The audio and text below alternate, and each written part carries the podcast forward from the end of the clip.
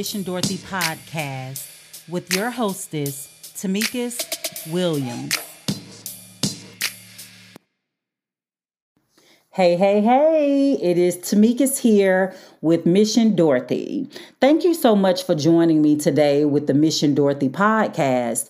I am so excited to be back and to come with some fresh knowledge for you guys in order to help you move forward in this life in the most authentic way possible. How are you guys doing? I hope that you are doing fantastic. If not, I hope that you feel better tomorrow, right? But you know, you got to do the work in order to get there. And so you can't expect for things to change if you're not doing anything to change it, right? So I hope that you guys are doing good. I hope your day was great. Today was a pretty good day for me. Uh, I went and hung out with my daughter and her boyfriend, and we went to Top Golf and played a couple of rounds of golf. And then we left there, and she took me to this place called The Works, which I've never been there. And so, for you guys who are here in Atlanta, I want you guys to definitely check it out. The Works is a man, you know, it really kind of reminds me of the flea market, not flea market, but the farmers market that's downtown Atlanta. It reminds me of that the way it used to be back in the day when I was small, when I was like, you know, a teen.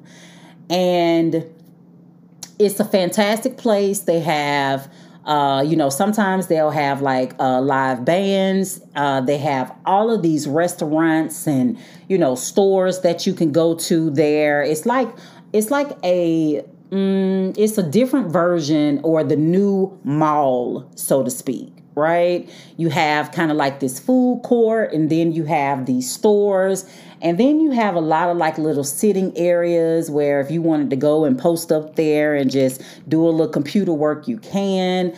But it's a really cute place. The only the only issue I had with it today is parking, right? You know, here, y'all don't come here. Don't nobody else move to Georgia, please. Nobody else, okay? Because we are packed to the ceiling, right? It's like I don't care where you go, it's always a parking issue. But real talk, that is simply because they do not want to put the rail system and the MARTA buses all over Georgia, which that's a whole num- another conversation right there. So, anywho, let me get to the topic at hand. But, anyways, it was a fantastic day. I really enjoyed spending time with my mini me and her boyfriend and um, you know it's nothing like being able to spend that quality time with your kids. Well she's a young woman now not nec- she's not a little girl anymore. So anywho um, let's get started. Let's get started. Enough small talk right? So Imposter syndrome. Have you been there? Have you had the issues when it comes to imposter syndrome? And you know, I'll be honest, I've had some issues with imposter syndrome before. Um, especially, you know, when I decided to start doing couples therapy, I felt like a fraud because I've never been married, right? And so I was really nervous about, you know, doing couples therapy, you know, because people have this mindset or ideology that you don't know relationships unless, well, you don't know marriage unless you've been married. And you know, for those who feel that way, all well and fine, but honey, relationships at the base level are is a relationship, right? All relationships require some of the same things, but of course, marriage definitely requires a whole lot more. And so when I decided to do marital therapy, I felt like an imposter. You know what I'm saying? And I definitely didn't, did not want to, you know, make people feel like I was, uh, you know, I wasn't going to lie about it and say that I've been married. You know, I mean, I've been engaged. I've uh, had, you know, some long term relationships. I guess, well, that depends on what you qualify as long term. but I'm saying a few years. And um, you know, I have my education. You know, I watch people Uh, actually, I'm pretty good with, with with couples therapy. Actually, that that's the thing. You know, I'm I'm actually really great at it, and I was like, well, should I tell people? Right? Should I tell people that I've never been married before, or should I just move move ahead? And if they ask me, I can tell them no um, but you know, I try to be honest with my couples and I'll tell them up front. That way I can give them a choice. And out of all of the couples that I have um, seen, I've only had one couple to say that they wanted someone who uh, who has been married and but I, they also wanted someone that was older than me because they were an older couple right? And so I wasn't offended in no form of fashion. Everybody has their uh, you know, the requirements that they're looking for that will make them comfortable, and I was okay with that. But um, the rest of my couples have not had any issues with it, and me not being married, you know, it did not impede upon my ability to be able to provide such a great service. And so you know, for you guys, if you are, you know, out trying to start a new endeavor or just want to add something extra to the work that you already do, don't be afraid, right? Don't be afraid. At the end of the day, you know, like myself, I get I give people a choice. Either you want to move forward or you don't. And I can't get upset about it if they don't. But I'm really happy about it when they decide to. So let's take a look at imposter syndrome, right? And and and just a quick caveat to that story. Um, once I started doing it, it you know, it just became second nature, right? That fear went away, the imposter syndrome went away. And I think really just giving people a choice and being honest up front um, helped me to, you know, not feel like a fraud, but if anything, I was being ethical, I was being honest with people, and I was giving people a choice, right? So that will be for feeling like a fraud any day, right? So let's dive on in. Let's dive in. So, imposter syndrome. Well, what is imposter syndrome? So, imposter syndrome, it is a psychological pattern in which individuals doubt their accomplishments and, you know, they have a persistent fear of being exposed as a fraud right? So, despite the evidence of their competence and their success, right? So instead of people feeling confident because they know that they are competent, they have the skill set, they have the credentials, they have the training, they have all of these work hours. Once that imposter syndrome kicks in, all of that stuff goes out the door. It's like people forget all about what they have already accomplished up to this point, right? And that um you know, that heavy fear or that persistent fear kicks in, and it will definitely cause some people to freeze and they will never move forward with it, right? Um, but I hope that after this podcast episode, because it's going to be a two part. I'm going to give you guys 10 strategies in this session. I mean, um, look, I think I'm in, honey, we are in session, right? so in this session, we're going to do 10. And then in the next session, we're going to do 10 more tips. Okay. So, let's let let's let's move forward all right so people with imposter syndrome they often struggle with feelings of inadequacy and self-doubt and you know what they will do is they will attribute their success to luck or some kind of external factors rather than their own abilities right? So, imposter syndrome, it can definitely lead to some anxiety. It can lead to, you know, that anxiousness, nervousness every time you are about to maybe, you know, meet with someone related to the task at hand or you know do anything related to this new venture you start to get anxious. You start to get nervous about it. You start second guessing yourself. And it can also lead to depression because if you're if this is something you really want to do and that fear is just debilitating and you just cannot move forward with it it can definitely cause you know uh, some sadness. And as time goes on, that sadness becomes really deep. And now you can't pull yourself out of it because now you're sitting in depression, right? But it also does a lot of damage to your self esteem. Now, for you guys who have been listening to the podcast for a minute, you all know how I how I am about this whole self-esteem and self-esteem is so important and when that self-esteem is off, oh my goodness, like it's it's like a house being built on a raggedy foundation, right? Like things just do not work with the house properly, right? The windows won't stay up, you got cracks in the walls, uh, ants all in the house. It's just a hot mess, right? So when that self esteem is damaged, it you it's like you can't build anything on that damaged self esteem, and if you do, it won't it won't sustain.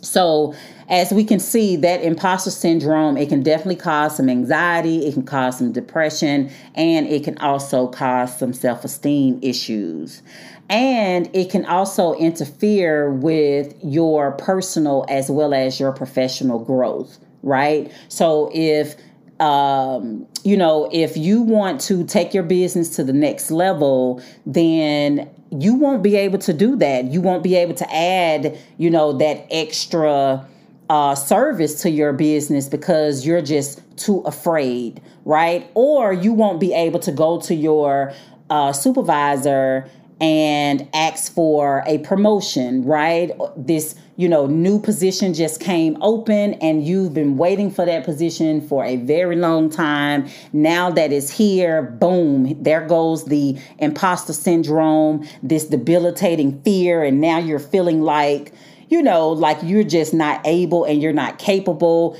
regardless of the fact that you've been on the job, you know, for five years or 10 years, regardless of the fact that you could already be sitting in some leadership position already, right? And you have, um, you know, a couple of people working under you. Irregardless of all of that, once that imposter syndrome hits, all of that fades out, right? And it's like you're starting something for the very first time and you still need to kind of study because you don't really have it down pat.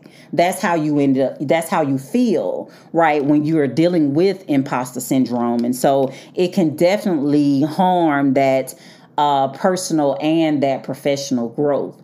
And so, you know, we talk about where, you know, I just gave you an example of, of how it can stunt your uh, professional growth, but it can also stunt your personal growth as well, right? So let's just say um, you wanted to um, maybe go and speak with your spouse about something that, you know, you would like to uh, change or maybe something that you would like to add to the relationship, right? Um, and you become so afraid of um, your spouse or your partner like turning you away or turning you down because you feel like, well, you know, who am I to um, ask my partner, you know, to do you know such a thing right? Who am i to you know ask my partner um, to support me as i decide you know uh, to start this business right?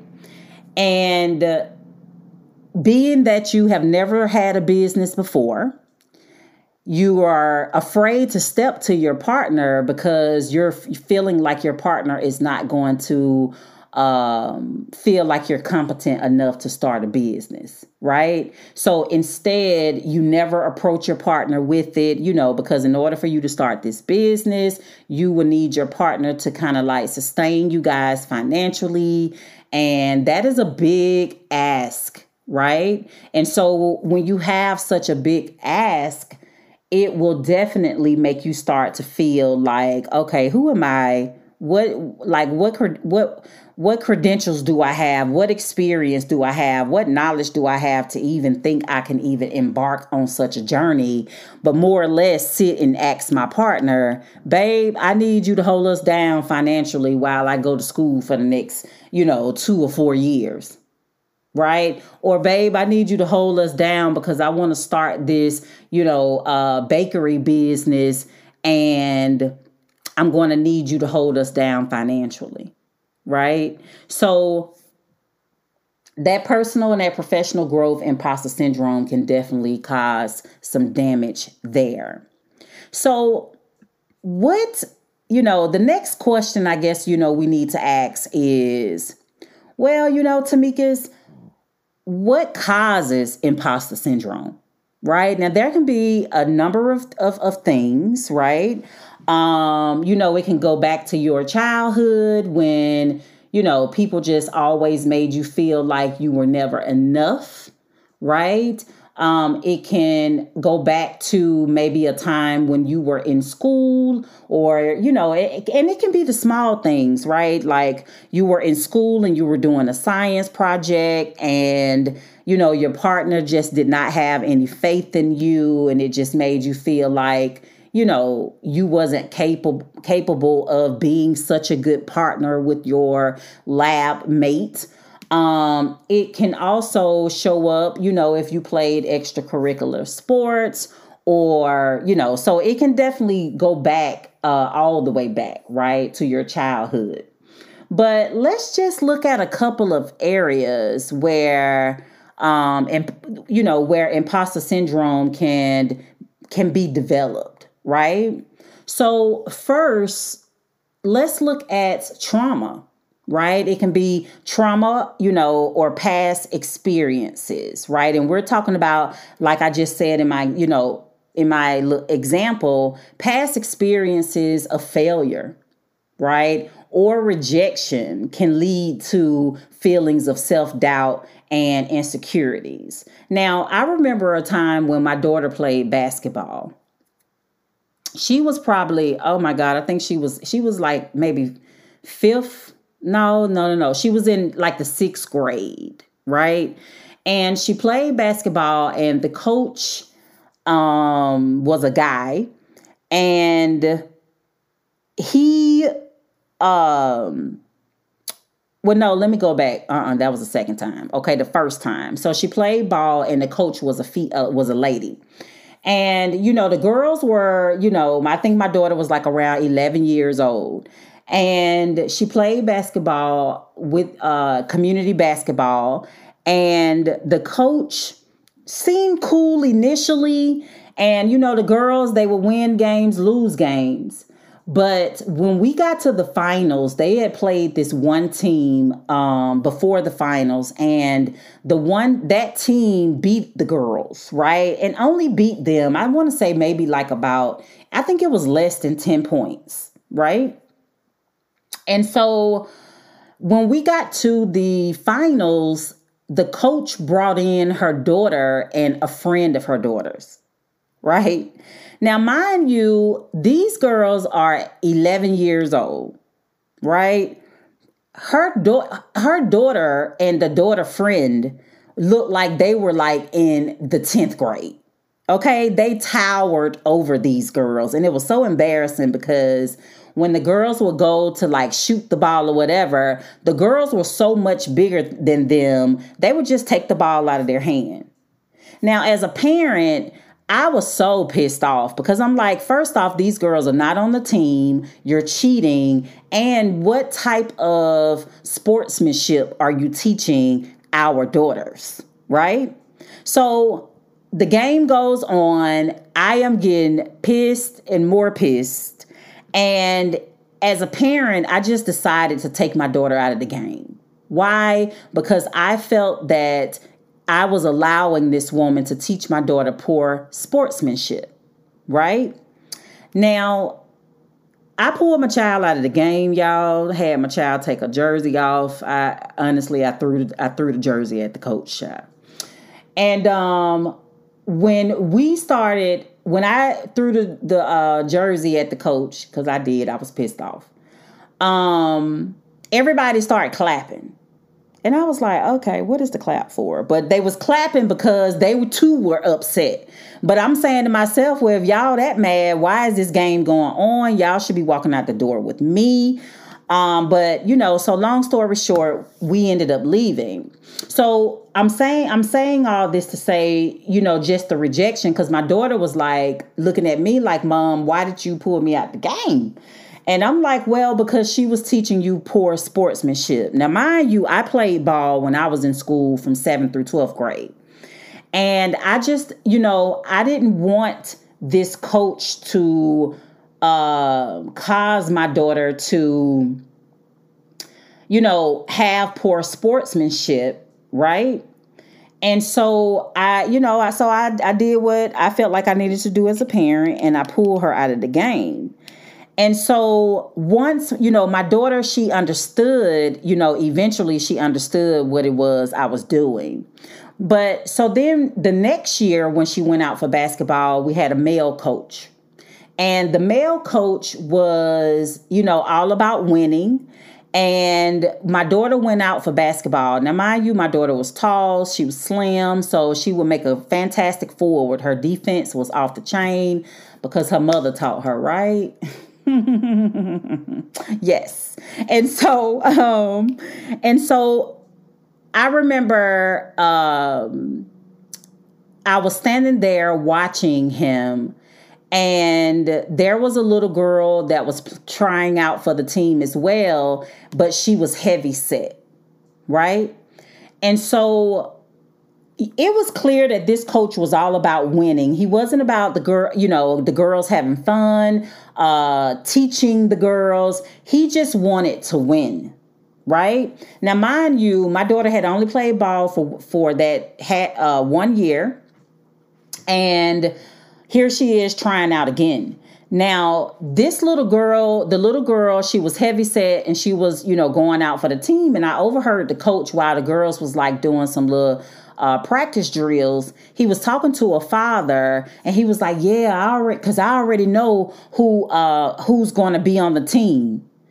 And I'm saying to myself, well, like, how is it that you already know this? Because uh, the girls ain't like tryouts just started. You know what I'm saying? And so he yelled out to the girl, I need you to run after that ball like it was a hamburger. Y'all, I, I, oh my God. I was like, oh my God, here I go again. Now, here I go again. About to snatch my child out of, out of off the floor, right? So I was like, and he didn't know that I heard him, right? So he was like, uh, run after that ball like it was a hamburger. And I just was like, you mother, like, sucker, okay? So when we talk about imposter syndrome and we're talking about what could cause it, we're talking about failures and rejection. Now, clearly, this coach rejected that little girl, right? Clearly, the coach rejected that little girl. And y'all, you know what? I'm realizing I done took the long route to this story when I just could have started here. But anywho, I think I was getting the uh, two teens and the years mixed up, but we here now, okay? So when we think about, you know, just number one, the little girl's feelings, right? Because I'm sure if her parents was there, the coach teeth probably would have been all over the floor, right?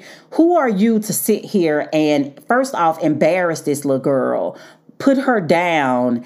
I mean, it was just I was so so pissed off. So pissed off. Now, I was trying my best to hold my composure but once I once he showed me who he was, y'all already know what happened with my child. Right? Like I was ready to snatch her off the court, but I didn't want to do that to her again. I wanted her to go through the whole experience. and I was over there struggling, but I let her go through the whole experience, right? So come to find out my daughter and the the girl who he made the hamburger statement to did not make the team, right? And all I could think about was how does that little girl feel?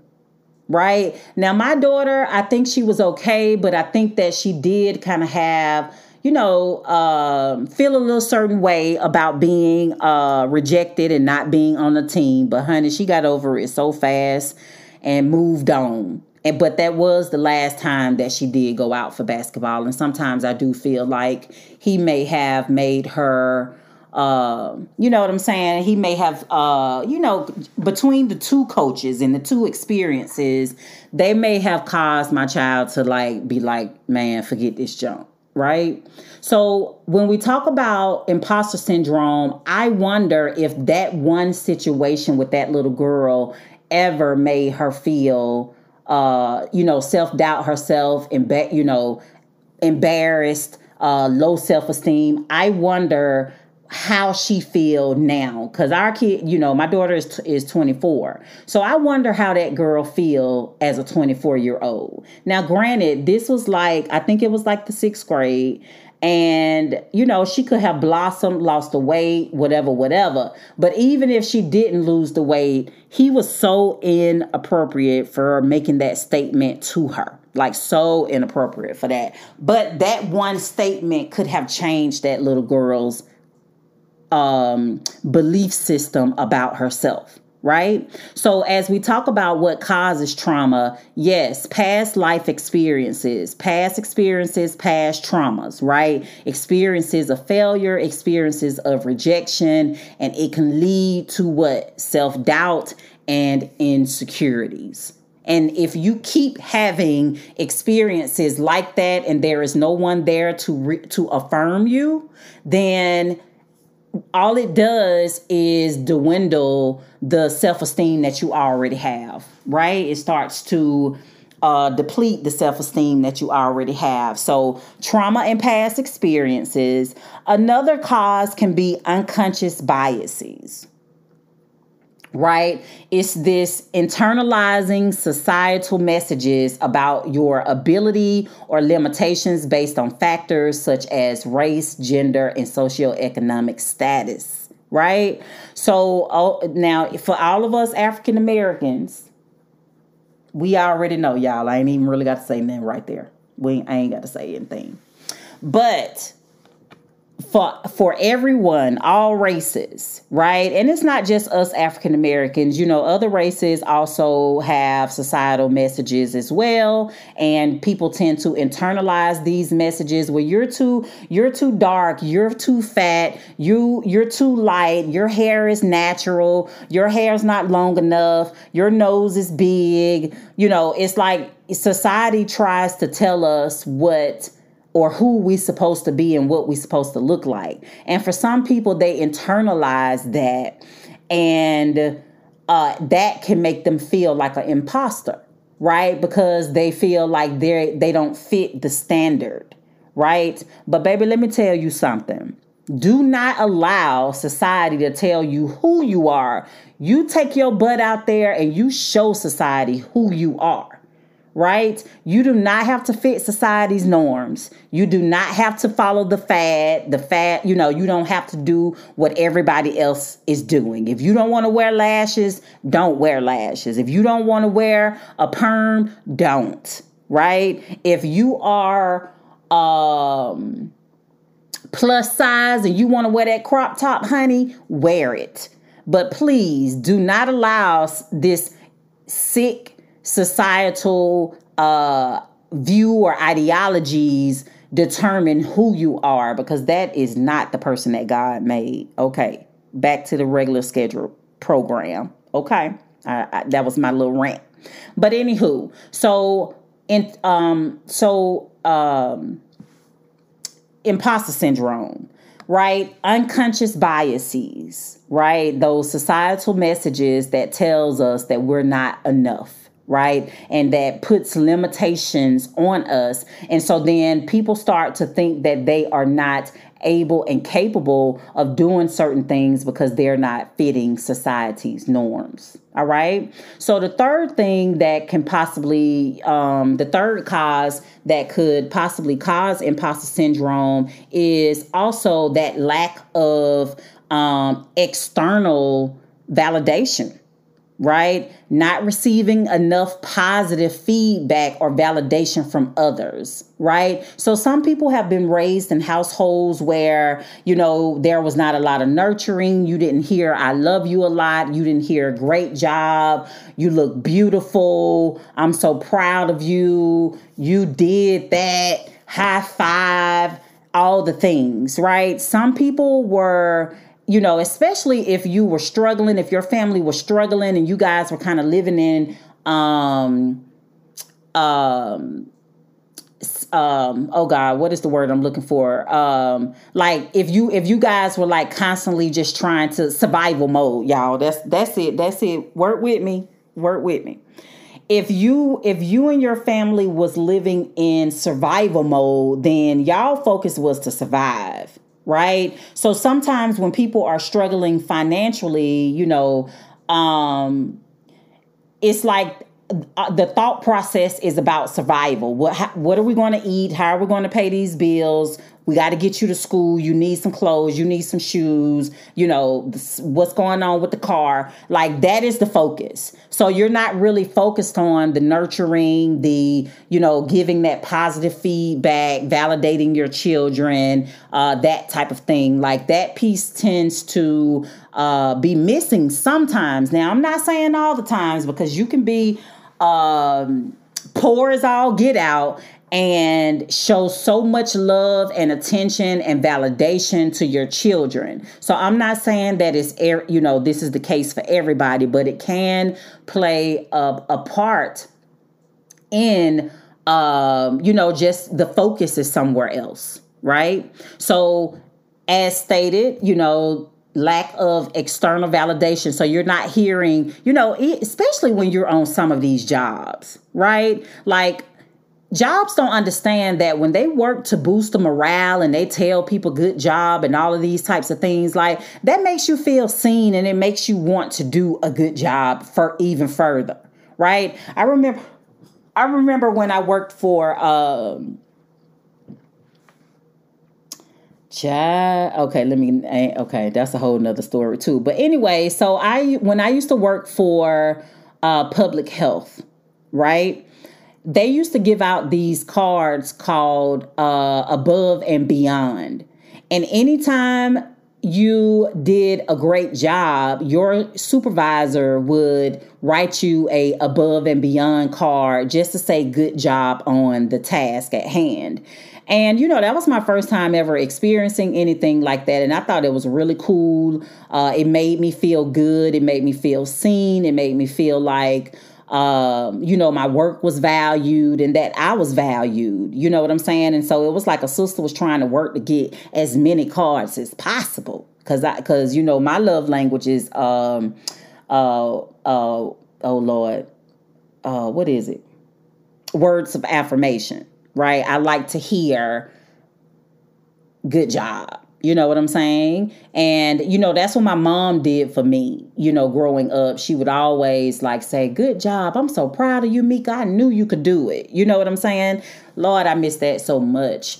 But um lack of external validation. So if you're not getting that, you know, then that too can cause some imposter syndrome, you know, just by not getting that positive feedback. Because you know, when you get positive feedback like I just said in my in my story, it makes it kind of like it, it makes you stick your chest out a little bit more. You know what I'm saying? And it makes you want to like, you know, keep doing your a good job, doing your work. You know what I'm saying? It kind of give you a little satisfaction in doing your work. And so when you don't get that, even, you know, not even just on the job, but just in relationships, as I stated, with your family, with your parents, um, you know, in your relationships, your marriage, um, even from as a parent from your children you know sometimes we just want to hear you know mom i really appreciate that right? Thank you mom oh mom you're so kind right? Like we want to hear that because we be working our butts off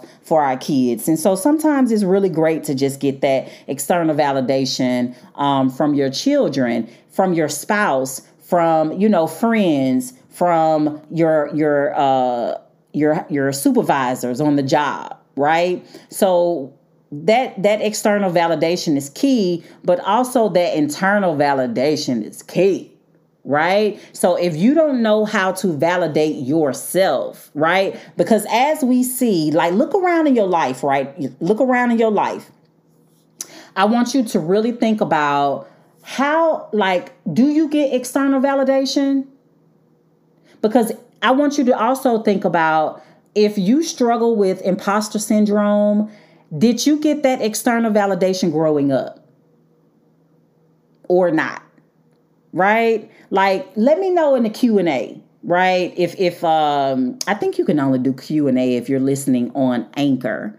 But uh, hit sister up on social media, right? You can go to my page, um, Mission Dorothy, or you can go to my page, Tamika's Inspired Me. And just, you know, hit me up in, in, in a comment there. I'm going to put the post up for this episode. So leave me some comments and let me know, like, a what y'all feel how you feel about this episode but also like did you get that or were you able to pinpoint where you may have um gotten your imposter syndrome from, right? So that going back to the self validation, self validation also is key too. Because if we look around in society right now, people are so hungry for external validation. But what happens if you never get it? Right? If you can't validate yourself, child, you in trouble. You are in trouble right? That self esteem is going to be super low. You are going to be horrified to move forward and do anything. This imposter syndrome is going to grip you like quicksand.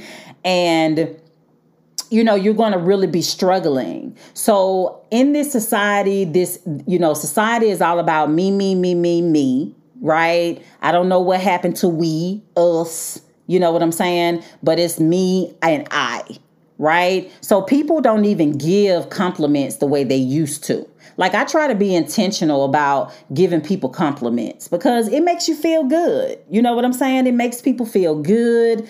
Um, but as we can see, it also helps with boosting self esteem and it also helps to um, make people feel like they're able and they're capable right so that but so that internal validation is key you need to be able to tell yourself good job High five yourself. Hug yourself. Pat yourself on the back. Celebrate. Because as we go through some of these uh, strategies in order to kind of keep imposter syndrome at bay, one of those is celebrating you, celebrating your successes. You know what I'm saying? So, self validation is definitely important when it comes to imposter syndrome as well, because the way society is moving, that external validation, honey, I, it's almost not a thing anymore. You know what I'm saying? Um, now, when you uh, give somebody a compliment, they looking at you like you got an agenda.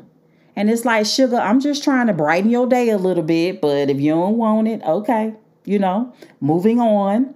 So, lack of external validation is another. So, so far we've talked about what causes imposter syndrome. We've discussed trauma and past experiences, right? We've discussed unconscious biases, right? And we've discussed lack of external validation. Right now, in these last two unconscious biases, this is you looking outside of yourself, and lack of external validation is you looking outside of yourself.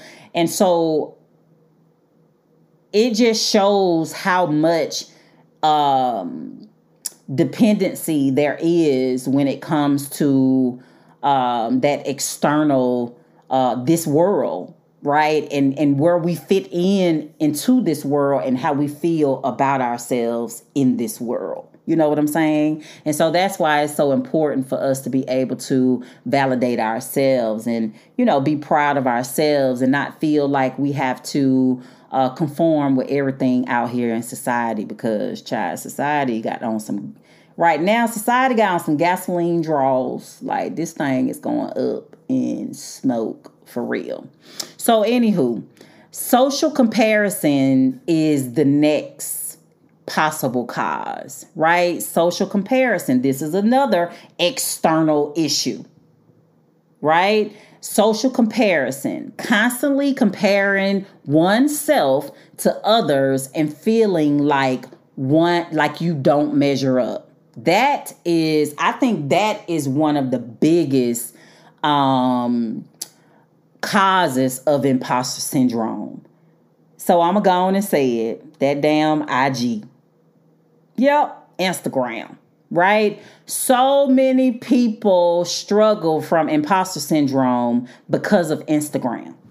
Because of Instagram. Y'all better come off that thing. Well, I ain't gonna say come off of it, but it's just you gotta learn how to make sure that your feed is feeding you. That's a whole nother episode right there. But social comparison, right? When you are sitting here and you are comparing yourself to others, and let's keep it real we have all done it, right? And but the goal is is to not constantly do it to not constantly compare yourself to everybody else to where you start to lose yourself.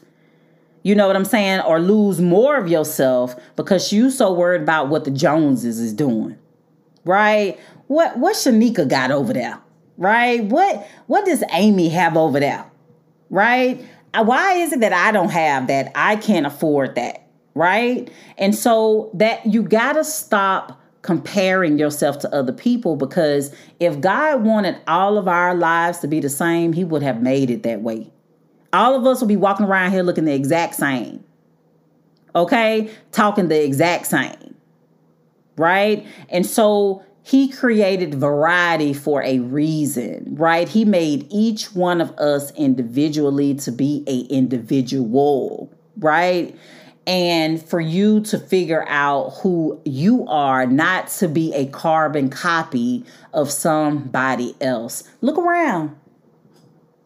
Look around.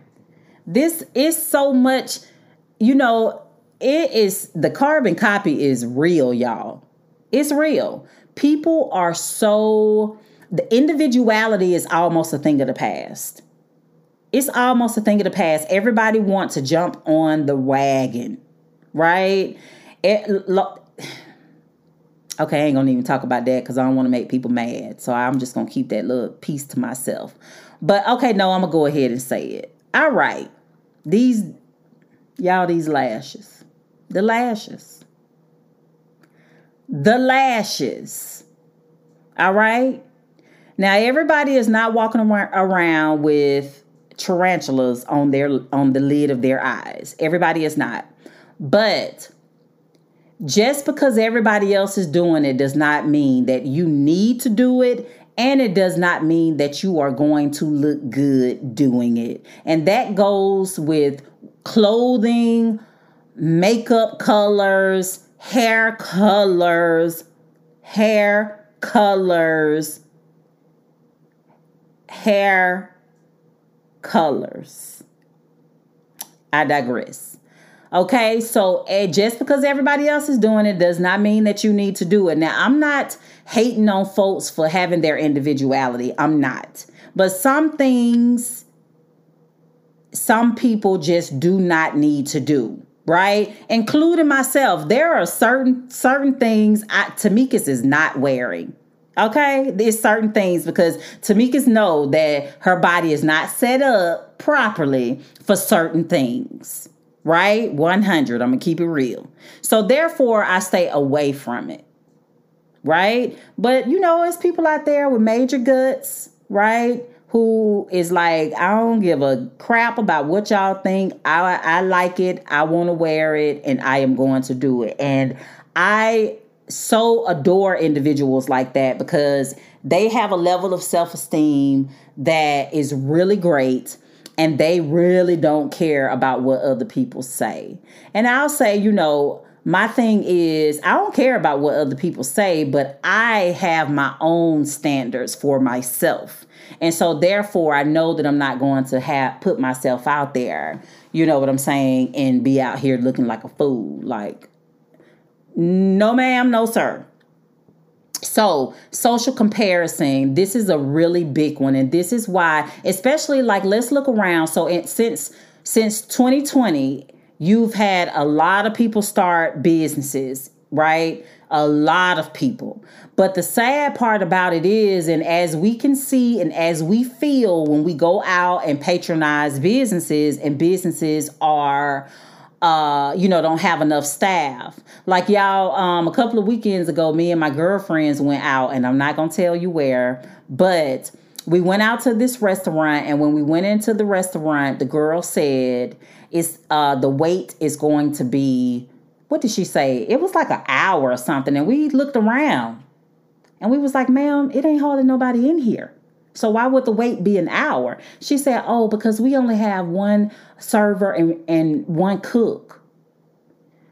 Well, baby, y'all need to close down. Like, y'all, I mean, I can count the people like for real. so you know we left, right? But everybody want to be the boss and nobody want to be the worker. Everybody can't be the boss. It takes a lot to be a boss, right? And I'm gonna keep it real.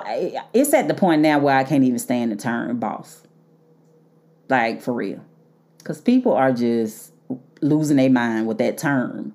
But everybody wants to be a a, a, owner of a business. Everybody want to be the CEO. Nobody want to be the worker. Everybody is not cut out to be a CEO right? Everybody is out here trying, copying other people's businesses, thinking that they can do it, and quitting their jobs, and, you know, out here having a nervous breakdown because.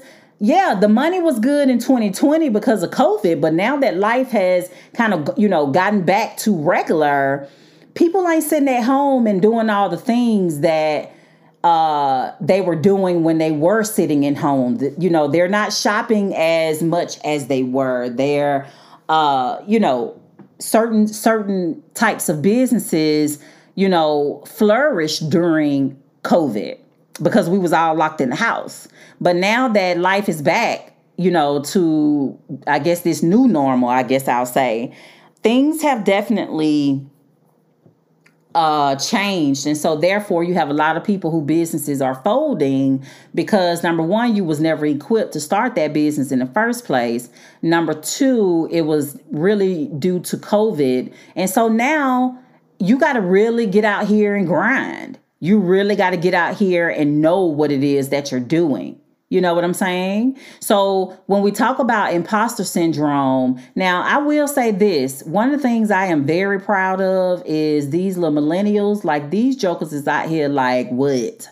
They are out here trying to get it and is getting it. You know, I mean, to see so many young millionaires is fantastic. Now, what they doing with some, what some of them doing with that money, okay, it is what it is, but yeah. So anywho, um, I got a lot to say, don't I?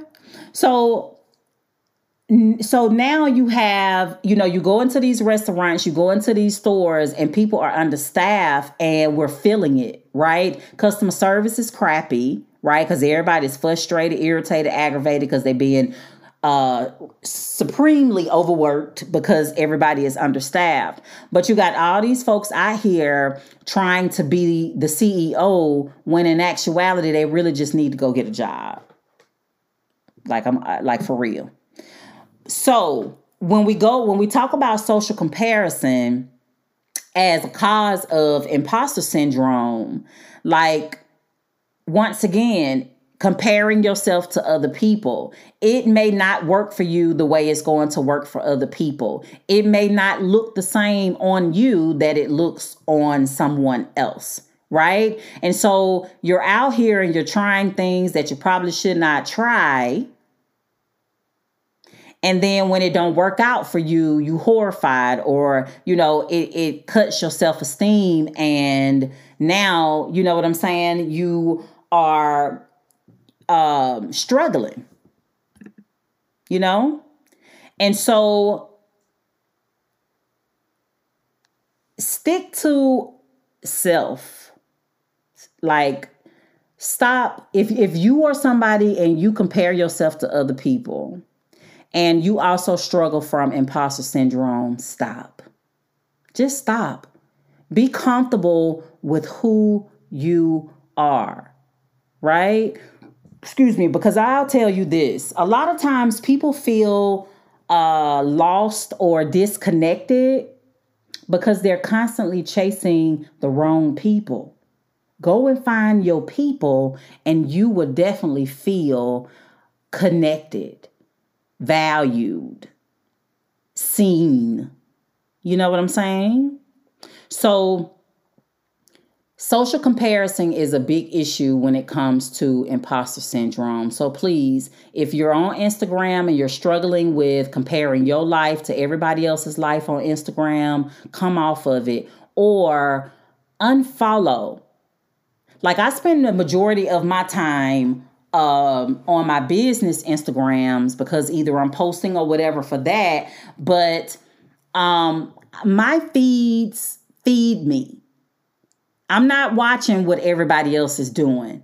You know what I'm saying? My feed is about my interests. It's about the things that's important to me. It's about my faith. It's about, you know, uh, my my businesses. It's about uh, my field that I work in. Um, you know, uh, I like to watch.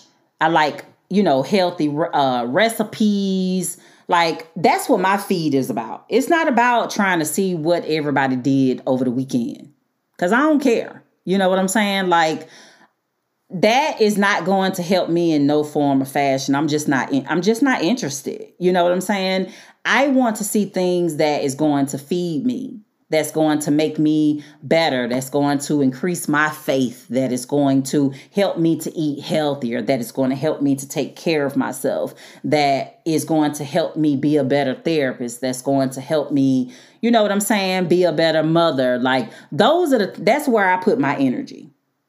I'm not putting energy in watching you um go out with your girlfriends um you know what i'm saying or watching you sitting on the beach like i'm just not interested i'm happy i'm happy for you do your thing you know what i'm saying do your thing but that's just not my thing right so if you're struggling with instagram like change your feed let your feed feed you. Don't let it deplete you. Don't let it make you second guess yourself. Don't let it uh, start cutting away at your self esteem. Okay? So if you're one of those who are struggling with the whole Instagram envy, the whole Instagram comparison, take a break. Detox yourself. And before you go back on and and um you know, regularly change who you follow. Right? Go think about your interests, think about, you know, the things that um can make you a better person. Think about you know the things that are most important you and try to find pages that are going to support that okay? Lastly another possible cause of imposter syndrome is perfectionism setting impossibly high standards for oneself and feeling like anything less than perfect is failure that's another one, y'all. Perfectionism, right? If it ain't perfect, I'm not doing it. Right? And all that does, it just stops you from accomplishing your your your, goal. And as we see, it also supports imposter syndrome, right? Setting impossibly high, those unrealistic expectations and standards, right? That that not only you can't rise to, but probably most people can't rise to right? Or you may not have the proper resources, the proper knowledge, but you've set this goal, but you're not doing the work to rise to the occasion, right? So that perfectionism definitely it will um, cause you to feel like an imposter because you're feeling like, well, it's not good enough or I'm not good enough. Right? That's all perfectionism do. It just makes you feel like you're not good enough. So I I can definitely see and I can I hope that you can see too how perfectionism plays a part in imposter syndrome once again because it leaves you with this feeling like you know anything less than perfect is failure. So if I fail then I'm a failure. And if I'm a failure then I poss- I can't I, I, I definitely can't you know stand up here and try to be a ceo or you know do something because now i'm feeling like i'm a fraud right? So we've went over five possible causes of imposter syndrome. We said it was trauma or past experiences unconscious biases lack of external validation social comparison and perfectionism okay so let's dive into some strategies that you guys can start to utilize in order to keep imposter syndrome at bay. Okay, so first, I, I, definitely want you guys to make sure that you clearly understand what imposter syndrome is. I can only give you so much information on this podcast episode, but I want you to go and do your work as well. For you guys who are my clients, y'all know therapy is, you know, therapy really starts when you step out of your session. So the, the same for you all, it starts when you click off this podcast, right? So you got to do the work behind the scenes. So educate yourself further about imposter syndrome. But the first strategy is I want you guys to like recognize and acknowledge your feelings, right? Acknowledge your feelings of self doubt and imposter syndrome as a normal part of the human experience. It, it is, y'all. It is. Now, where it, it's a normal part of the human experience, right, is that we're going to have moments when we don't feel like we are able and we're capable, right? It's when we start to embellish in that in those i mean i'm sorry y'all it's when we start to spend the night in those feelings right? It's when we're constantly self doubting ourselves, when our speech speaks to, you know, when our speech cosigns the self doubt, right? So, um, it's a normal part of the human experience to feel like you are, you know, and, and well, let me say this it's a normal part of the human experience to have these types of moments the problem is when you sit in the moments, right? So it's normal to feel like you may not be good enough sometimes. But when you start to feel that way all the time, or that feeling is lingering for months on end, then you definitely have a problem there. Because it's normal to, you know, ha- have a little self doubt sometimes. But when it's constant and all of your behaviors and your speech cosigns that, that is when you really have an issue and when it real that imposter syndrome starts to really set in, right? So recognize and acknowledge your feelings, right? Accept the fact that here I am. I'm sitting here. I feel like I haven't, you know, that I'm feeling like an imposter, but also I understand that it's just part of the human experience, right? I can't stay here. I can't create a life feeling this way. Right? So, number one, pen and paper, okay, is recognize and acknowledge your feelings. Number two is challenge those negative thoughts. Yes, clients, y'all know I'm getting ready to talk about that ABC model. Mm-hmm. So challenge those negative thoughts. Challenge negative thoughts and beliefs about yourself by gathering evidence to support your accomplishments and abilities. Now, what I want you guys to understand is that all of your thoughts are not valid, right? And all of your thoughts are not yours, and all of your thoughts are not real, right? And what I mean by that is, is like some of our thoughts are created by past experiences. They're created by things other people have said. Um, you know, um, yeah. So you know, they they they're not all coming from us, right? You have external uh, contrib- contributors, and then you also have internal contributors as well right? So, challenging those negative thoughts. So, I mentioned the ABC models. Now, for you guys who don't know what the ABC model is, the ABC model is a cognitive behavioral therapy modality that you that we teach our clients to utilize in order to challenge the negative thoughts so that you can retrain your brain to uh, focus on what is true versus what is not right? So the ABC model, uh, you can Google it and it will definitely, you know, help you to uh, understand what the ABC model is. But the ABC model is a direct correlation of of cognitive behavior therapy. What it what it says is when you have this activating event, that event can start to cause negative thoughts about you and because of those negative thoughts, you you have a way of you have an emotional and behavioral response to those negative thoughts, right?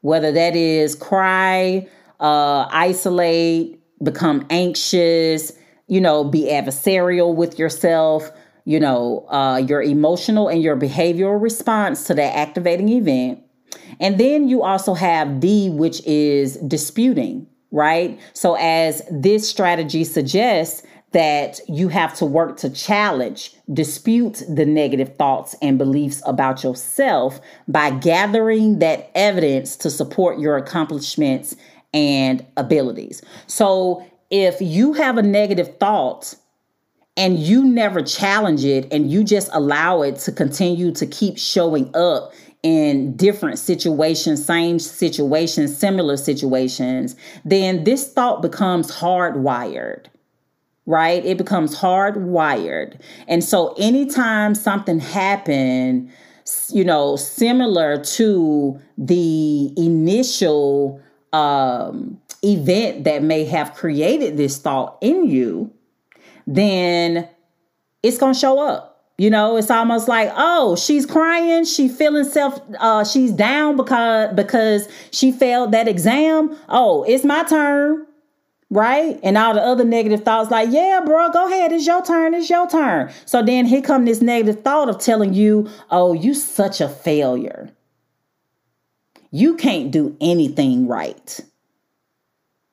Every time you try something, you just fail at it right? So if you continue to believe these negative thoughts, then your behaviors, the way of li- the way you move, the way you make decisions, all of that is going to play a part in um, living out this negative thought of being a failure. Right? So when you challenge that negative thought, you have to take your you got to remember you got past accomplishments you have you have you've you know you've had jobs and you know uh successful relationships successful jobs in the past. You have to utilize those successes and excuse me accomplishments to remind yourself that oh wait a minute. I am worthy. I am able. I can accomplish things. I am not a loser right? If I was a loser, I wouldn't have the job that I have. If I was a loser, I would not have received the awards that I've received. If I was a loser, I would not be a, a, a, a New York best-selling author, right? So it's very important for you guys to sit and challenge those negative thoughts. And when you challenge the thoughts, I want you to make sure that you're taking everything into consideration, right? Am I looking at this situ- situation from uh, rose-colored lenses? Am I looking looking at it from a from depressed lenses? Is there any information that I am leaving out? Right? What would I tell my best friend if this was her? Those are some of the questions that you can utilize when you're working to challenge that negative thought. So, an example of this will be I am a failure, right? And so, I am a failure is this hardwired thought in your head because you went out for, you know, I don't know, the debate team, or you went out for a new position on your job, or you started a new relationship, and none of that stuff worked out for you, right? So you walked away feeling like a failure. But if we look back in your past, we will see that you do have some successful relationships right? We will see that there have been times where you have worked in leadership before, right? There will be times where you may not have made the New York Times bestseller list, but you may have made the bestseller list on Amazon. You know what I'm saying? Like those accomplishments, when you recall and pull out your accomplishments, it goes against this negative thought of I'm a failure. So it's not fair for me to say that I'm a failure. I was not successful at this.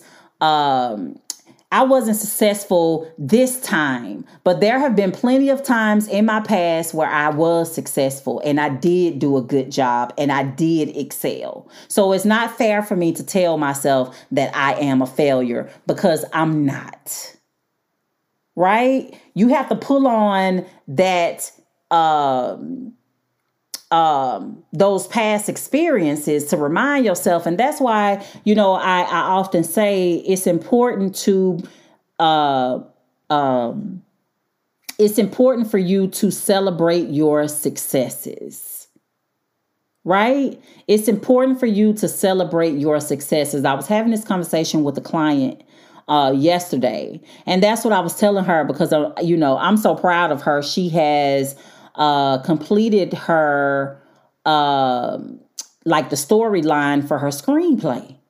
So now all she got to do, she said that as a writer, that is the hard part, right? Like coming up with a full storyline for her screenplay. And so now she, everything is organized. Now all she got to do is go in and start, you know, um, writing out the script, you know?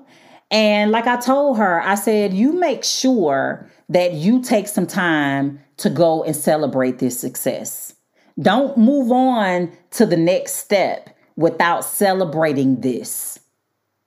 It's too many times where we will have an accomplishment and we're just on to the next, on to the next, right? We didn't celebrate, no candle was lit, we didn't get a cupcake, no uh, uh, uh, uh, celebratory glass of wine, nothing. We just moved on to the next. Okay, that's done. Whew. On to the next. No, stop. Celebrate that because that is a good opportunity to build your self esteem. That is a, a, another weapon in your um, in your uh, arsenal to fight these negative thoughts. Right?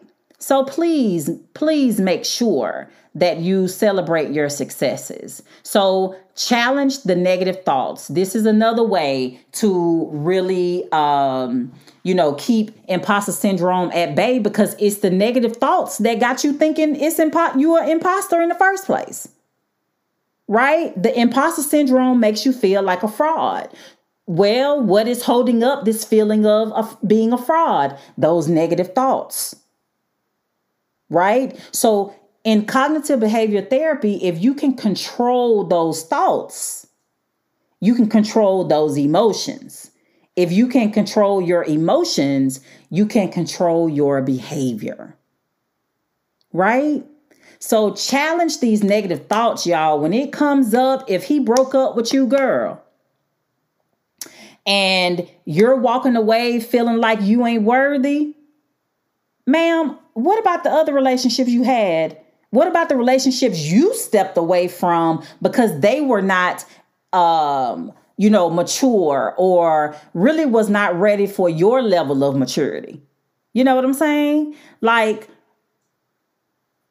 don't allow these negative thoughts to define you because 9 times out of 10 they are not true right? They are not true. Now, what happens if the thought is true? then you sit with yourself and you think about what can I do to change this, right? So if you have this negative thought and that negative thought is saying, child, you lazy. And you look around your house and your house is a total mess. And you got dirty dishes in the sink, dirty clothes piled up all over the place, a ring around your tub, toilet nasty. Baby, you lazy. It's the truth. It's the truth. Right?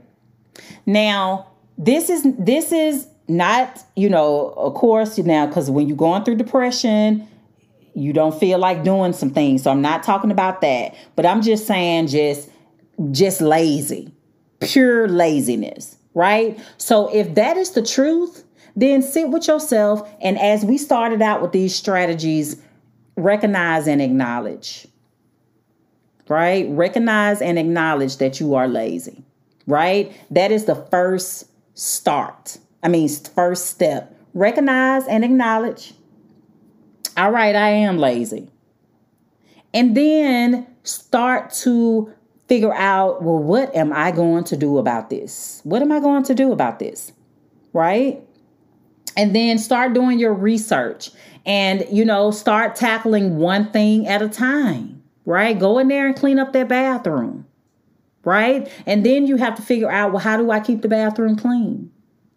Right? So, one step at a time, if you find that these negative thoughts are true, and I mean you need hard evidence, not true because it feels like it. No, you need to have hard evidence that you are, that these negative thoughts are true. But the majority of the time, these thoughts are not true. We don't challenge them. They become hardwired in us, and then they start to play a part in our ability to, uh, in how we make decisions, how we feel about ourselves, how we move in life, what jobs we take, who we hang around. And it just creates this falsehood um, in your life.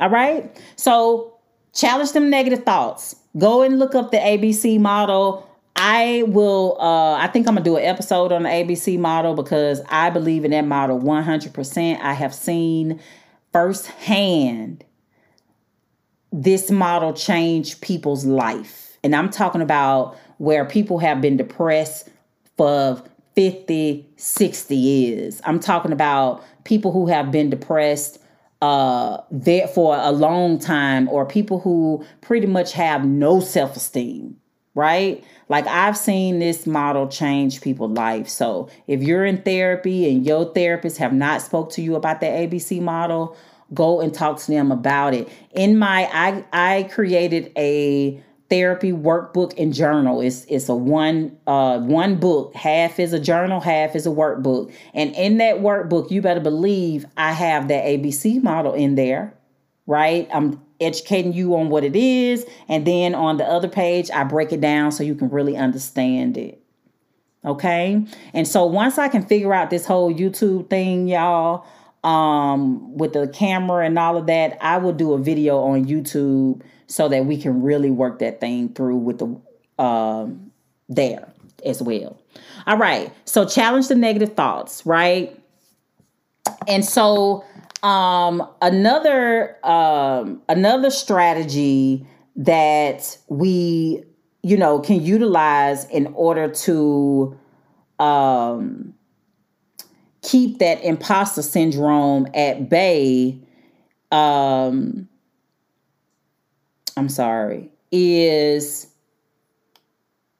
reframing, right? So, what is reframing? Reframing is when you uh take the frame this negative frame and you uh, you make it you turn it into something different right You're looking at it in a different way right so you have to take that negative thought and reframe it. So once you have challenged that negative thought, now it has to be reframed. So we're going to reframe it to the truth.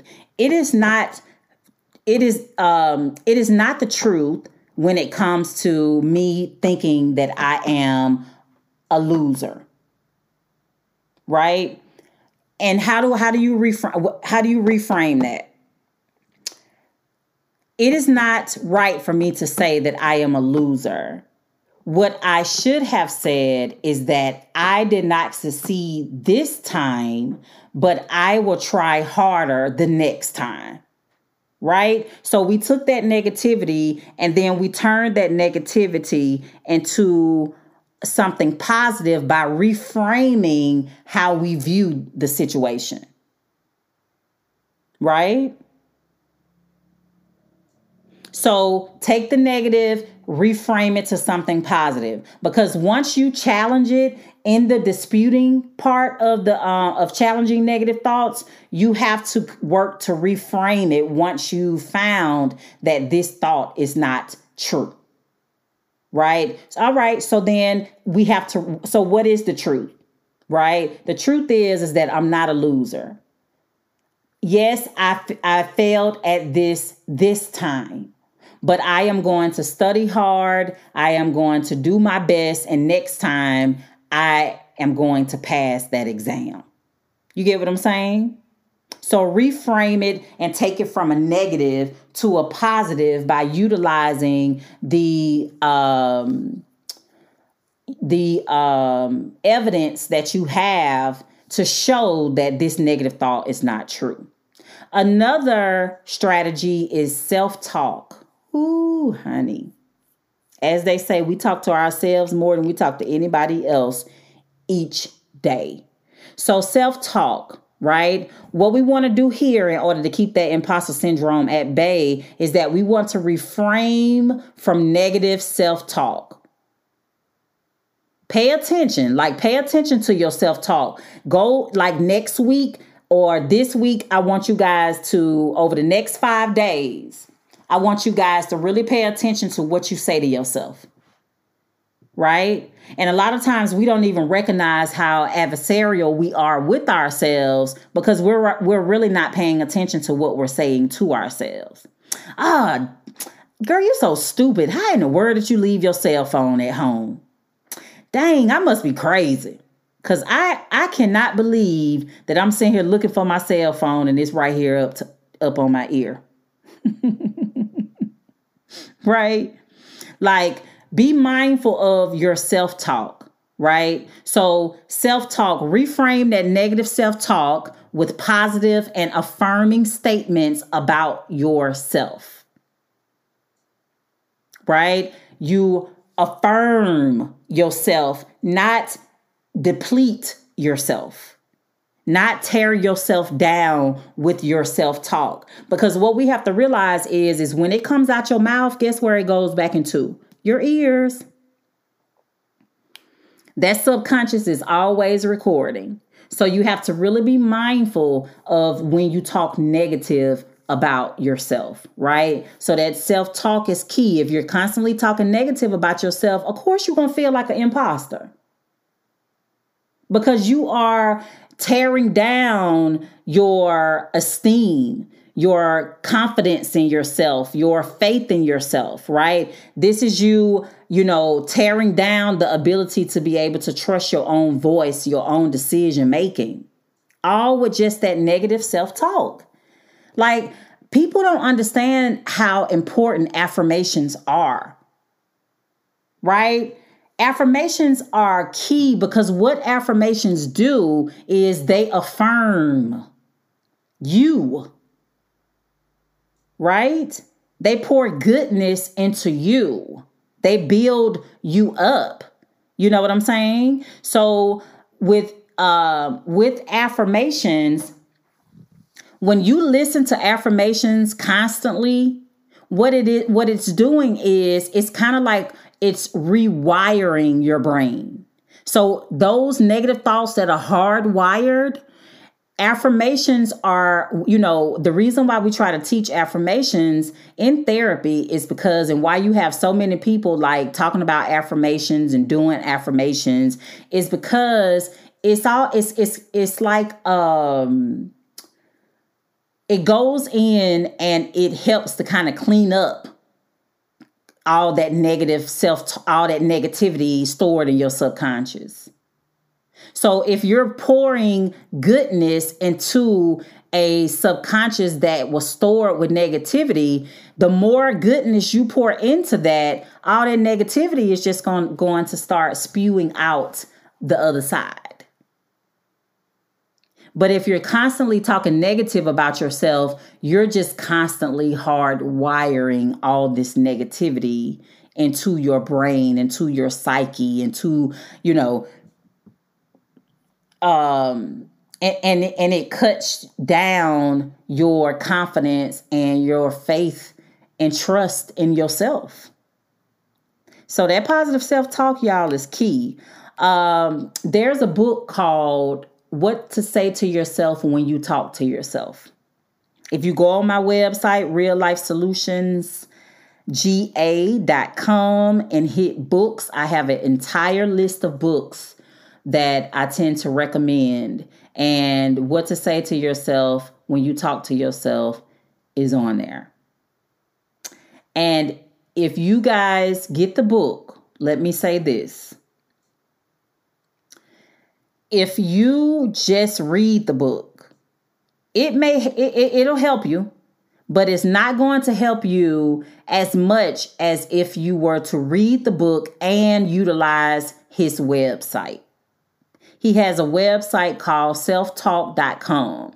Now I'm sharing this with y'all. This is not a um he ain't sponsoring me and paying me to say this, even though I wish he would, because I have I've I've sold several of those books to him. I mean for him, okay?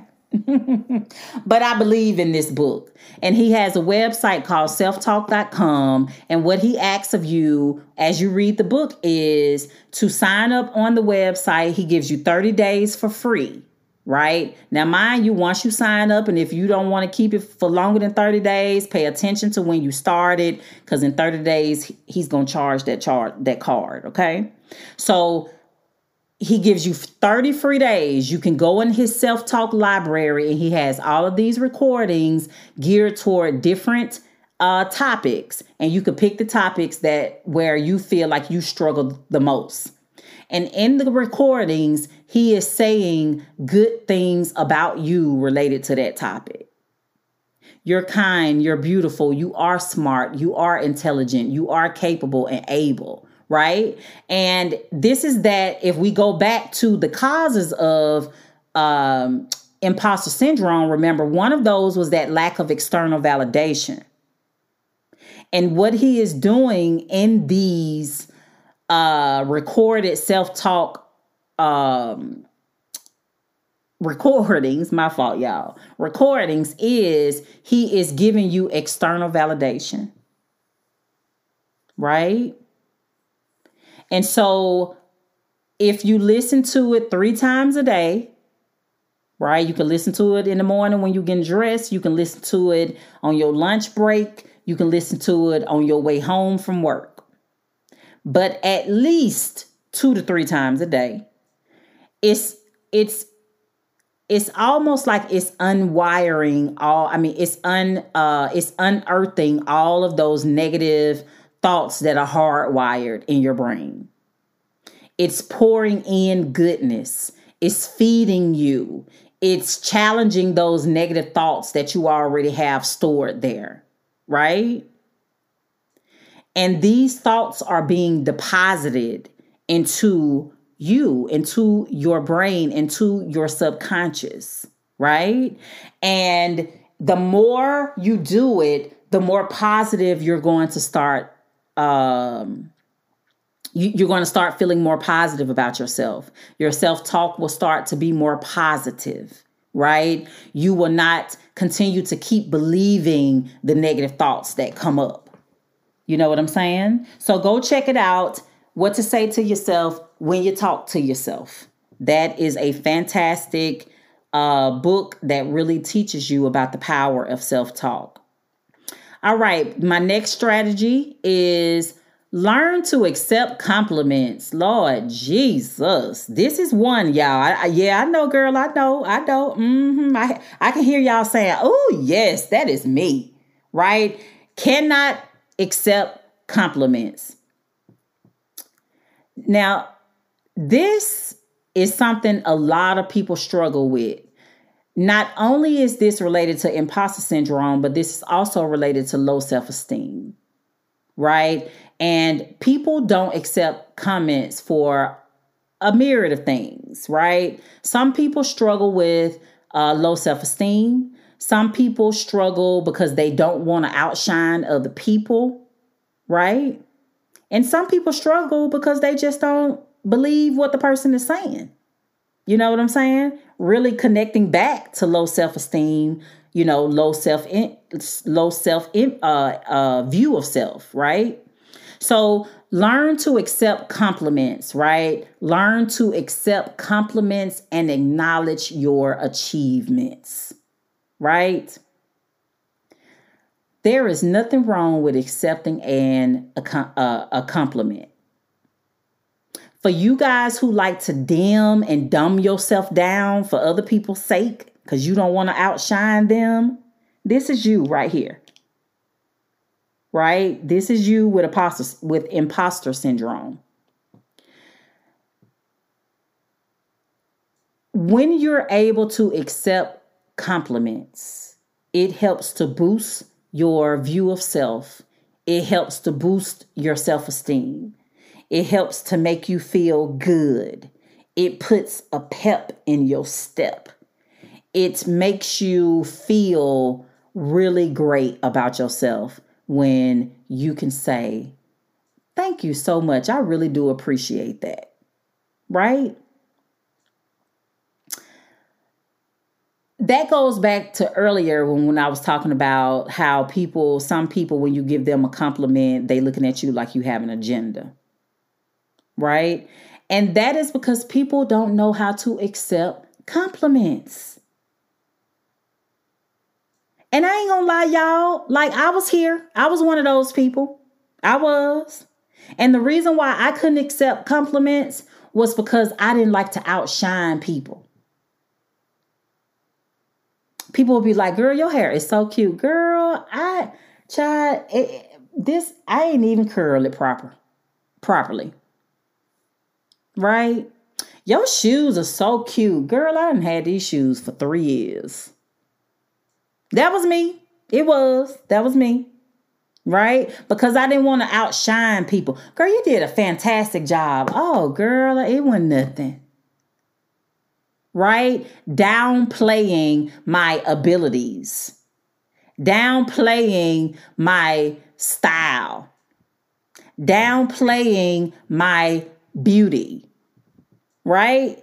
Downplaying my skills because I did my own hair. Okay? And a sister got skills, right? 15 plus years of being a professional cosmetologist before I became a therapist, y'all. And I would downplay it. But people kept saying to me, "Cause just take the compliment, child. Just take the compliment. And I heard them.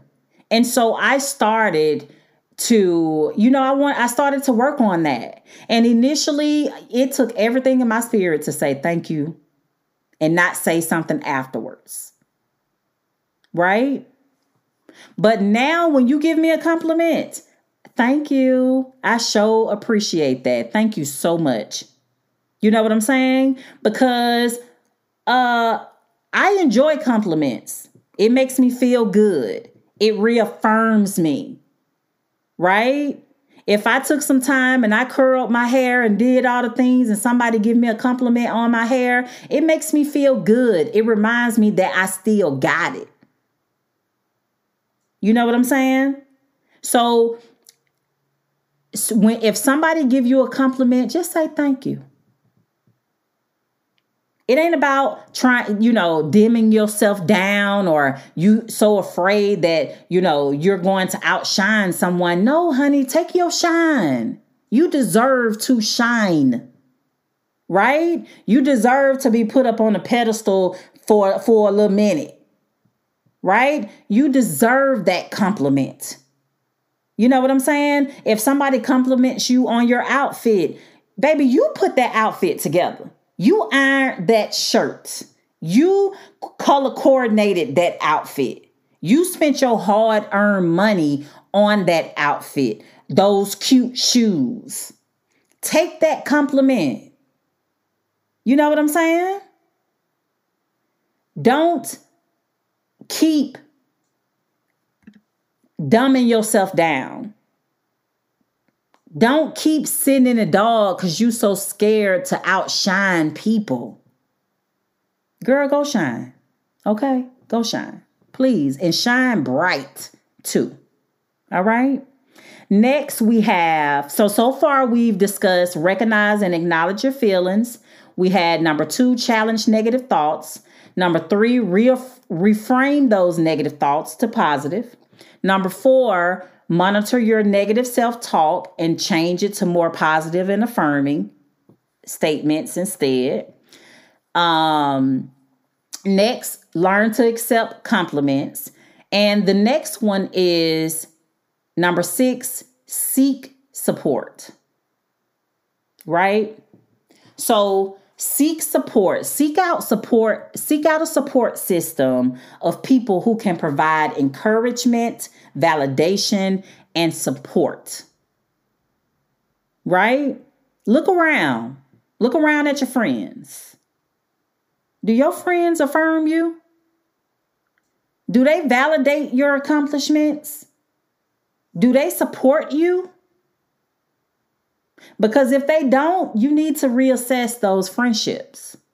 You know what I'm saying? If they make, if it's all about them and it's never about you, that's a problem.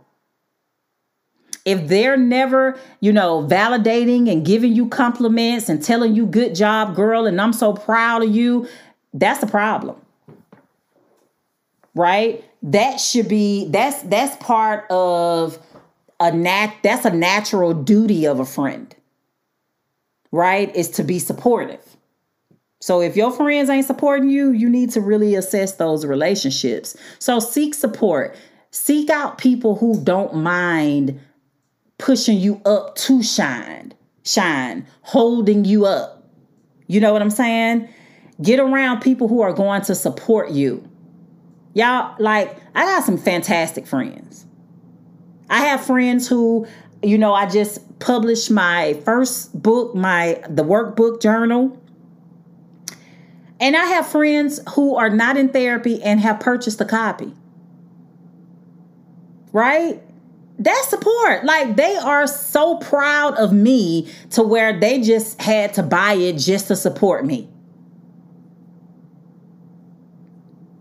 Those are friends. You know what I'm saying? That is a friend, right?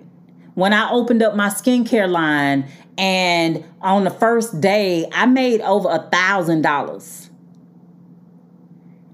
Every last dollar was by people I knew, y'all. Supporting me. Okay? So look around at your friends, your even in your family. Do your family support you? Do they validate you? Do they encourage you? You know what I'm saying? Seek support because that this goes back to that like I said that external validation. You know what I'm saying? It helps to keep that imposter syndrome at bay. The next strategy is avoid comparison. We've talked about this, right? We've talked about that because comparing yourself is one of the causes. So you want to, again, avoid comparison. Avoid comparing yourself to others and recognize that everyone has their own unique strengths and weaknesses. Right? So I'm not going to go deep into that because I already did when we talked about the causes. So avoid comparison. We know how important that is, and that's one of the biggest causes of imposter syndrome. So stop comparing yourself and understand that we all have our own plight, that we all have our own strengths and our own weaknesses. Two people can do the same thing, and the outcome is going to be different. You're going to have two different outcomes. Right? So avoid comparing yourself to other people, avoid comparing your work to other people and what they do Okay? We are, we got I got three more and I'll be done, y'all. Hold on. I know this is long, but hold on. My next one is set realistic goals, right? So this goes back to, you know, just um that perfectionism and having those unrealistic high standards, right? So this strategy helps to keep imposter syndrome at bay by setting realistic goals for yourself and focus on achieving them rather than striving for what? Perfection. Right? Progress over perfection. Okay? So set realistic goals. Set realistic goals that you know that you know that you have a chance of achieving. And now, but but let me just give a caveat on to that, right? Because sometimes we need to set goals. Like um, my pastor had gave us these cards, and on the card, uh, you know, at the end of the year, he would always give us these cards and it'll have like the word for the year, right? But on the card, one of the cards, it said, um, set a goal so big that you can't achieve it until you grow into the person who can. Right? So I'm not saying don't set, you know, challenging goals. But right now, when it comes, if you know you're struggling with imposter syndrome, make sure your goals are realistic. Make sure you have the tools or the ability to access the tools um, to be able to achieve your goal, making sure that your goal is realistic. Right? Because when we set unrealistic when we set goals and they're really unrealistic or they're really like uh, impossibly high standards, we setting ourselves up for failure. And then that cosigns what? Imposter syndrome. Okay, so set realistic goals. Next, we have practice self compassion. Stop being adversarial with yourself right? Practice self compassion by treating yourself with kindness, understanding, and empathy. Because guess what? You do it for everybody else. Why you can't do it for yourself? So have compassion for yourself. Know you're not going to always accomplish everything you set out to right? No, you may not be able to ever do it better than somebody else. No, you may not have the lifestyle that other people have. But at the end of the day, it's okay. Be kind to yourself, be understanding. Understand that you can't do everything, right? Understand that right now may not be the time for you to be to be a boss. You might need to be a worker right now. You know what I'm saying? So that you can learn, so that you can cultivate, so that you can grow, so that you can mature, right? So practice compassion, com- practice self compassion because we can show compassion for other people, but are we showing it to ourselves? Okay? And last for this episode is and I probably should have saved this one for the next episode, but develop a growth mindset. Develop a growth mindset by embracing challenges, learning from mistakes, and seeing obstacles as opportunity for growth a growth mindset, right? So if you're going to grow, failure is going to be a part of that. And when you fail, it's cool. Embrace it. Learn from it. Right? And see it as an opportunity to grow. I remember when I took my LMSW exam. This is the associate license in order to before you can become a LCSW, which is a licensed clinical social worker, right? So I took my LMS licensed master social worker exam. Now, I took this exam um was I I think I was in my master's program. I think it was like toward the ends of my of my master's program. It was either then cuz I remember when I took it I called um Renanda who was she was over she worked she was like she was a key player in the social work department over at Georgia State, right?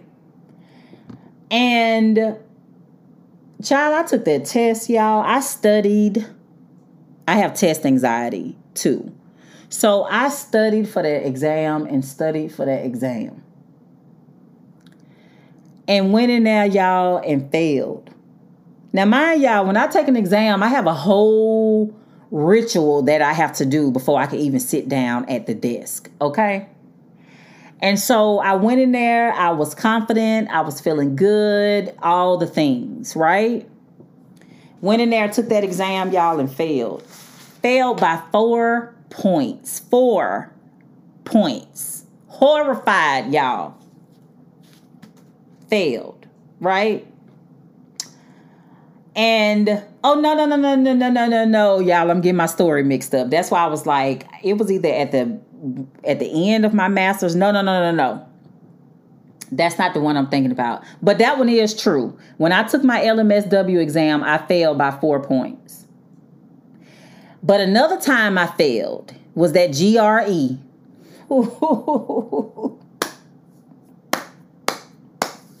Y'all.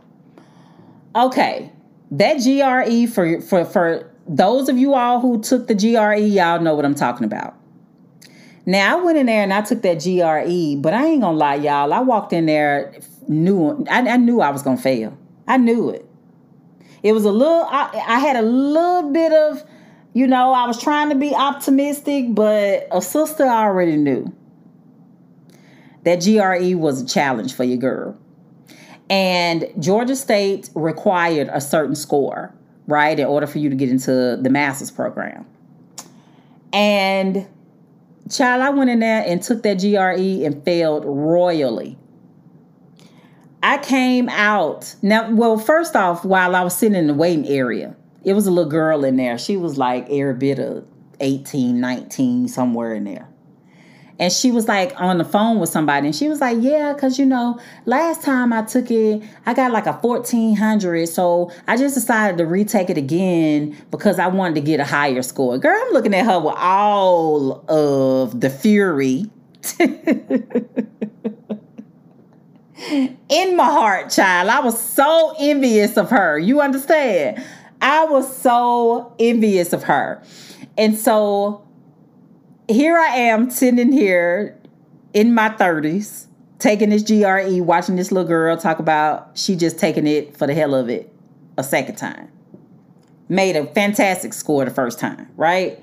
So I failed. And so I failed that GRE. And what I did was I was horrified. And when I came out, I called Renanda and I was crying so hard because I knew that that meant that I could not get into the uh, the master's program, right? And so my my master's program was a master's in a year. It was a program that I was trying to get in where I can get my master's in one year, right? And you had to have a certain score, and I did not get half of what they wanted. Okay? I didn't get half of it, y'all. All right. So when I told, I can't even remember what my score was, but when I told her, I said,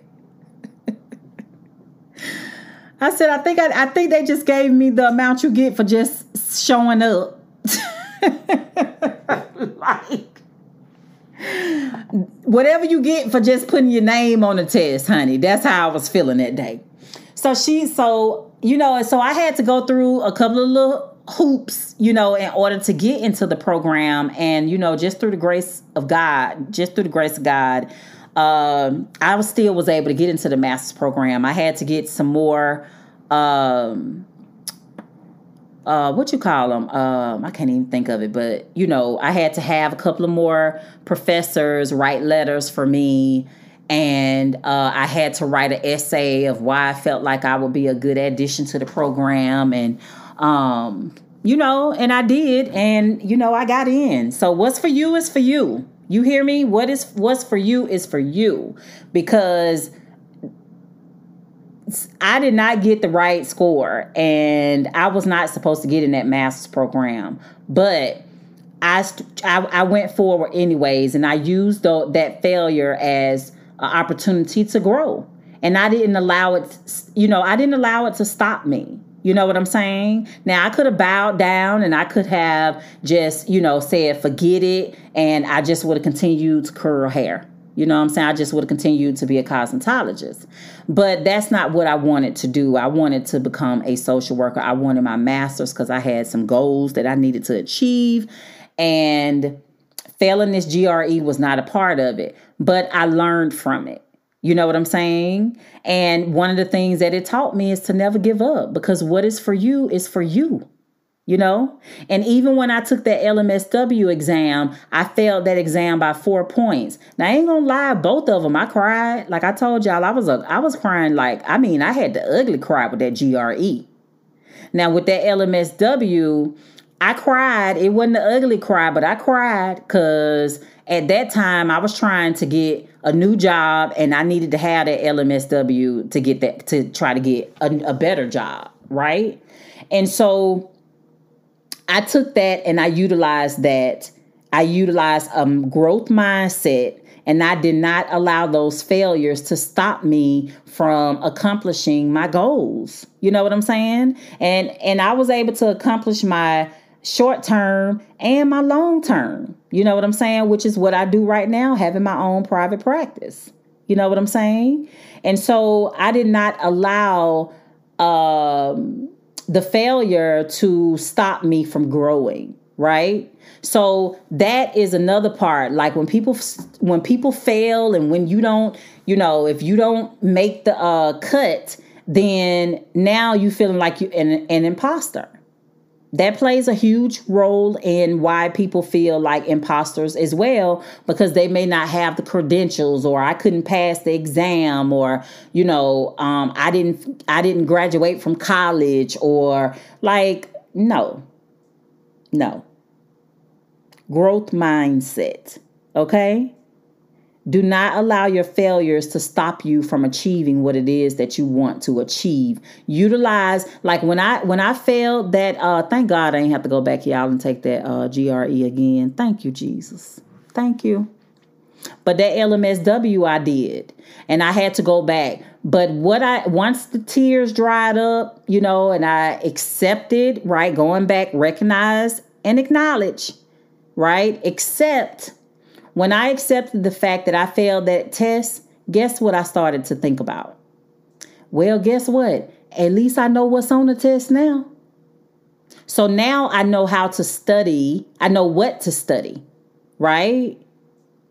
Now I know what to study. So when I got home, because it didn't take long. Like them tears dried up, and I started plotting and planning for when I was going to take that exam again. Because remember, I needed a better job, right? I was raising my my baby. I had mortgage, car note, the bills, right? And so I needed to make more money, especially because I was in school. So I was, child, it was a whole situation. Like, God is so good. But I'm gonna have to come back and tell y'all my story because my story is a testimony.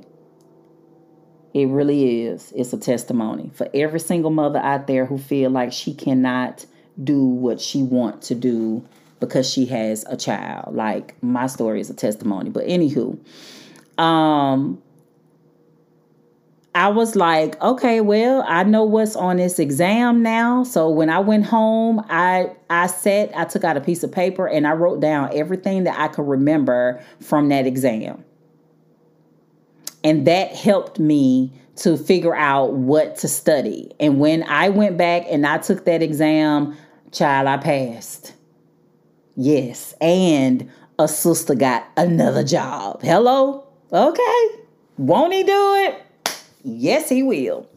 All right, you guys. So that is it for me. This has been a long episode. I don't even know how long. I guess I'll know once I end this uh hit hit end but I know that this was a long episode, and if you stay here through the whole thing, thank you so much. If you got to chop this thing up in pieces, I understand that too. But I hope that I brought some value to you today in this episode because I know that imposter syndrome is uh, something that happens to all of us at one time or another. You know what I'm saying? And so I just wanted to make sure, you know, that uh, I wanted to come back in with a bang, y'all. I wanted to, you know, um, cover a topic that I know a lot of us have struggled with or are struggling with. And here we are. We're at the beginning of the year. I know you guys got some goals. I know you guys have some dreams. Do not allow imposter syndrome to stop you. Okay? Do not allow it right? So real quick, let me let me just give you a, a overview real quick, right? So what causes uh what causes imposter syndrome? Perfectionism, social comparison, lack of external validation, unconscious biases, and traumas and past experiences. Okay? Those are some of the contributing factors. There's more, but those are some. What are the first 10 strategies that I have given you in order to keep imposter syndrome at bay? Number one, recognize and acknowledge your feelings, right? Number two, challenge the negative thoughts. Number three, reframe those negative thoughts to the truth and positive thoughts. Number four, self talk uh, change the self talk from negative to positive and reaffirming. Number five, learn to accept compliments, ma'ams, gents, ma'ams, and gents. Okay. Learn to accept compl- compliments. Number six, seek support. Find people who are willing to validate, who is willing to support, who is willing to encourage. Number seven, avoid comparison. Number eight, set realistic goals. Number nine, practice self compassion. And number 10, develop a growth mindset. Please make sure that you guys write this down. Please make sure that you go and do further research. Further research.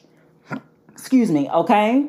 So I hope that I brought value today. I hope you guys enjoyed this episode. And I hope that it helps to start the path of you getting over um, imposter syndrome so that you can learn how to trust your own voice, decisions, and just trust yourself overall. All right?